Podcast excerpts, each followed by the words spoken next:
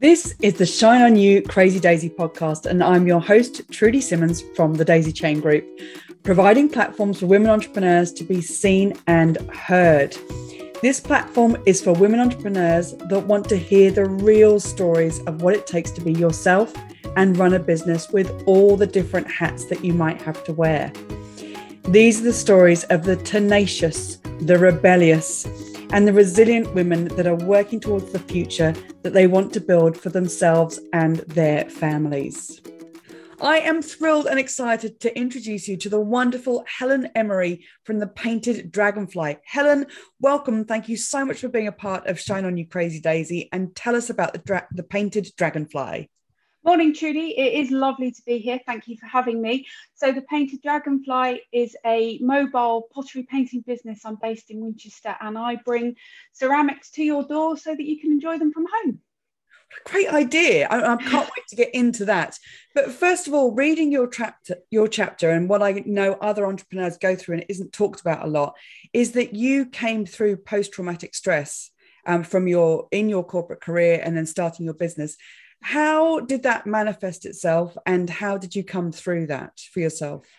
So um, it so the post-traumatic stress was a miscarriage that I suffered uh, in March 2017, and um, that absolutely devastated me.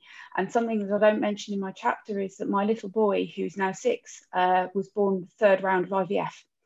Mm. So having had two rounds that went wrong, having then had the third round, and then um, finding out I was pregnant uh, naturally and then losing it within two weeks.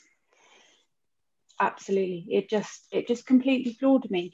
Mm. and the difference was between that and the IVF was that I was having flashbacks um, and I mean I was just a complete wreck.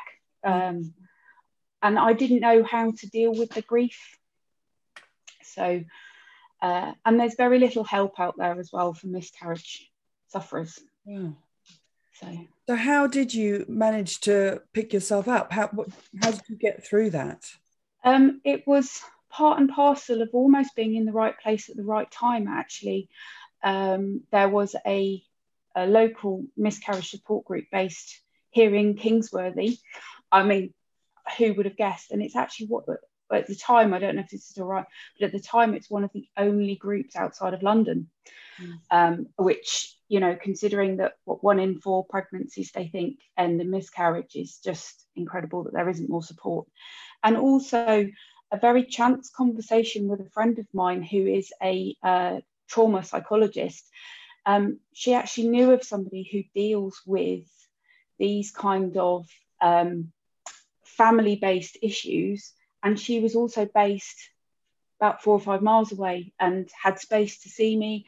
And that very first conversation that she had with me was, Don't worry, you are not mad, you are not crazy, you will get through this, I will help you. And th- that is just incredible to find that help it's to hear that isn't it? In so many circumstances when we're validated in our feelings and that we're not mad that this is happening it's sometimes it's that validation that can then kickstart the recovery as well. Yes yeah, yeah. absolutely. And having that that space to be able to talk about it or just sit and cry or you, you know just to just to do whatever you need to do. And i know that um, when it was at my worst the only way i can describe it is that i felt like i was just clinging on to a cliff edge with my fingers um, and not knowing what was underneath me. And um, it's quite a frightening experience, actually. Yeah. Um, so, yeah. Wow. And and through all of that, and in reading your chapter, and it, uh, having known you for a while, I didn't know this about you, but the fact that you were an engineer and now your business is pottery and you describe in the book hanging up your hard hat and steel toed boots how do you go from what's the story of going from being a full on engineer to pottery? So um, i i had worked with a few female engineers um, before i had uh, my son who had had children and I'd, I'd watched them. It was very difficult for them to be full-time engineers and full-time mums. It just wasn't just didn't go together. And i realized very soon that actually my career was not going to progress um, unless I was able to work full time. And I and I was 38 by the time I had my little boy, and I just thought, no, I've I've spent all this time waiting to be with him. I am not going to now work full time and not have the time with him. So I could kind of I could see that going on in the background, and I just I, I it made it very difficult as well to go back to work. I mean, it, you, you know, being a being a male dominated world, you um, men work full time. I mean, that's just that is the way it is, isn't it? And and you know, I would work before I had Matthew, I'd work 40, 45 hours a week easily without even really thinking about it. And if there was stuff that needed doing, I would stay on and do it. And that all changed when I had when I had Matthew, and um, and I knew that it things were just never going to be the same again. Mm. And it was a very hard decision. Oh, I'm sorry, very hard thing to come to terms with the fact that you know um, women are told we can have it all. Actually, there's always a compromise. Yeah. and for me, that was my compromise. Was my engineering career. I, I knew that I could I couldn't pursue it as I had once intended. Um, and so, therefore, I, I then had the seed planted um, by one of our other um, crazy daisies who said, you know, what, why not? Why not start your own business? And I'm like, okay, yeah, I can do that. But then I, it took me years to actually then come up with the idea mm-hmm. um, because I knew that it it had to be sustainable it had to be viable. I had to feel like i was um, putting money into the joint account every month. You know i didn't i didn't want to be kept as such. Mm. um, so it, it, did it took me a long time to actually come up with something that i thought yep i could do this and i could enjoy it and i could make some money. Um, and it it came about that it, it, was again it was one of these chance conversations that I'd ordered some mugs for Christmas. Um, and I was told that they wouldn't be here. But you can you can have them, and you can have them in January. Well, that's no good to me, is it? They've, got they've got handprints like made into holly. so, um, and so then that was it. The idea was born, and I was like, oh my goodness, this is what I could do. I didn't know if it would work, but I thought I could do that. so there we go. Um, that's how I how I got the idea, and then um, my my husband's family are from Stoke on Trent, which um, a lot of you will know is known as the Potteries, and uh, my father-in-law used to be a ceramicist with Moorcroft, and actually once I started to do this, and the more I got to chat to him, the more I actually found out that the Emerys are pretty big in Stoke. So it feels as well that I'm like I'm just kind of carrying on that a little bit in my own way, obviously. So, it's just such an incredible difference isn't it from that engineering and that the field that you're in but also the environment that you were in to what you're doing now. I just i love the story. Yeah. Yeah it is it is very very different. Yeah. So one of the things that you talk about in the book is being a role model for your children why is that important for you?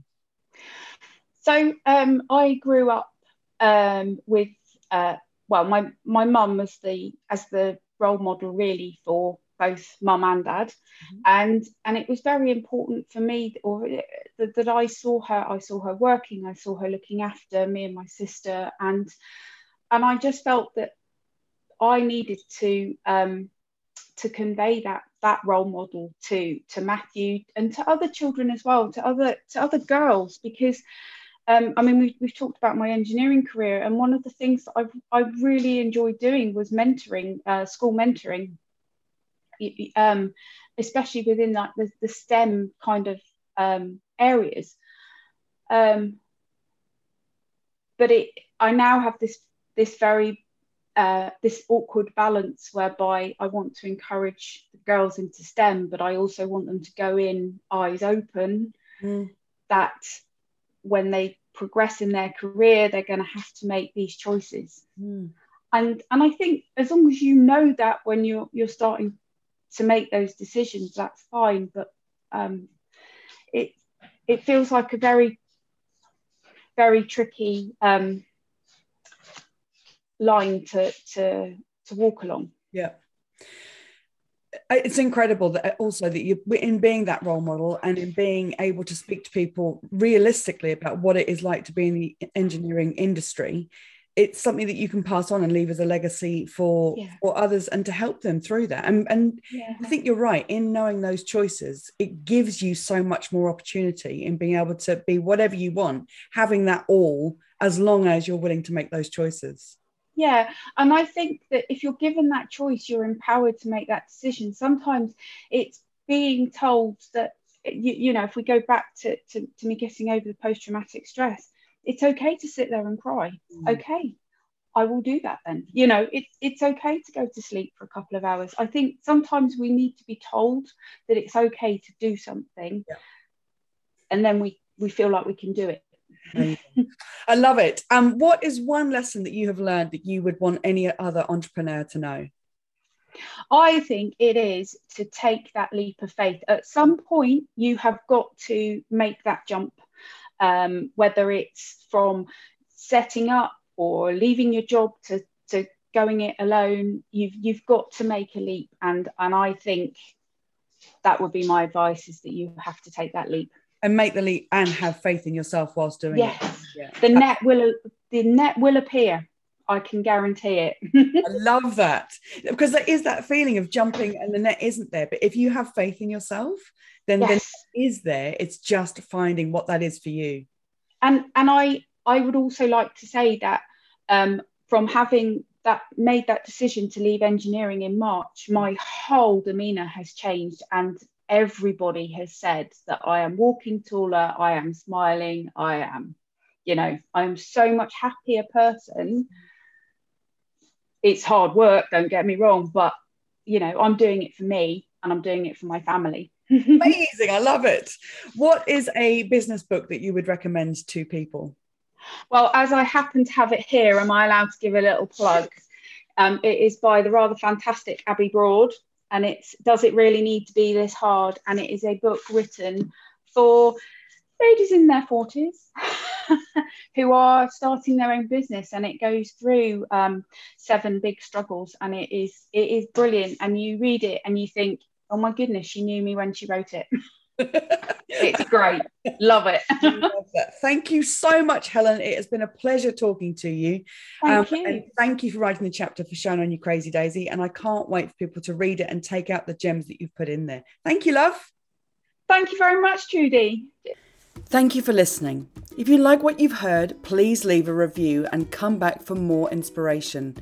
And if you're ready for more motivation, please go to my website and buy the Shine On You Crazy Daisy series of books with inspirational and motivating stories from businesswomen around the world. But wait, there's more! Come and join the Shine On You Crazy Daisy membership for just £27 per month.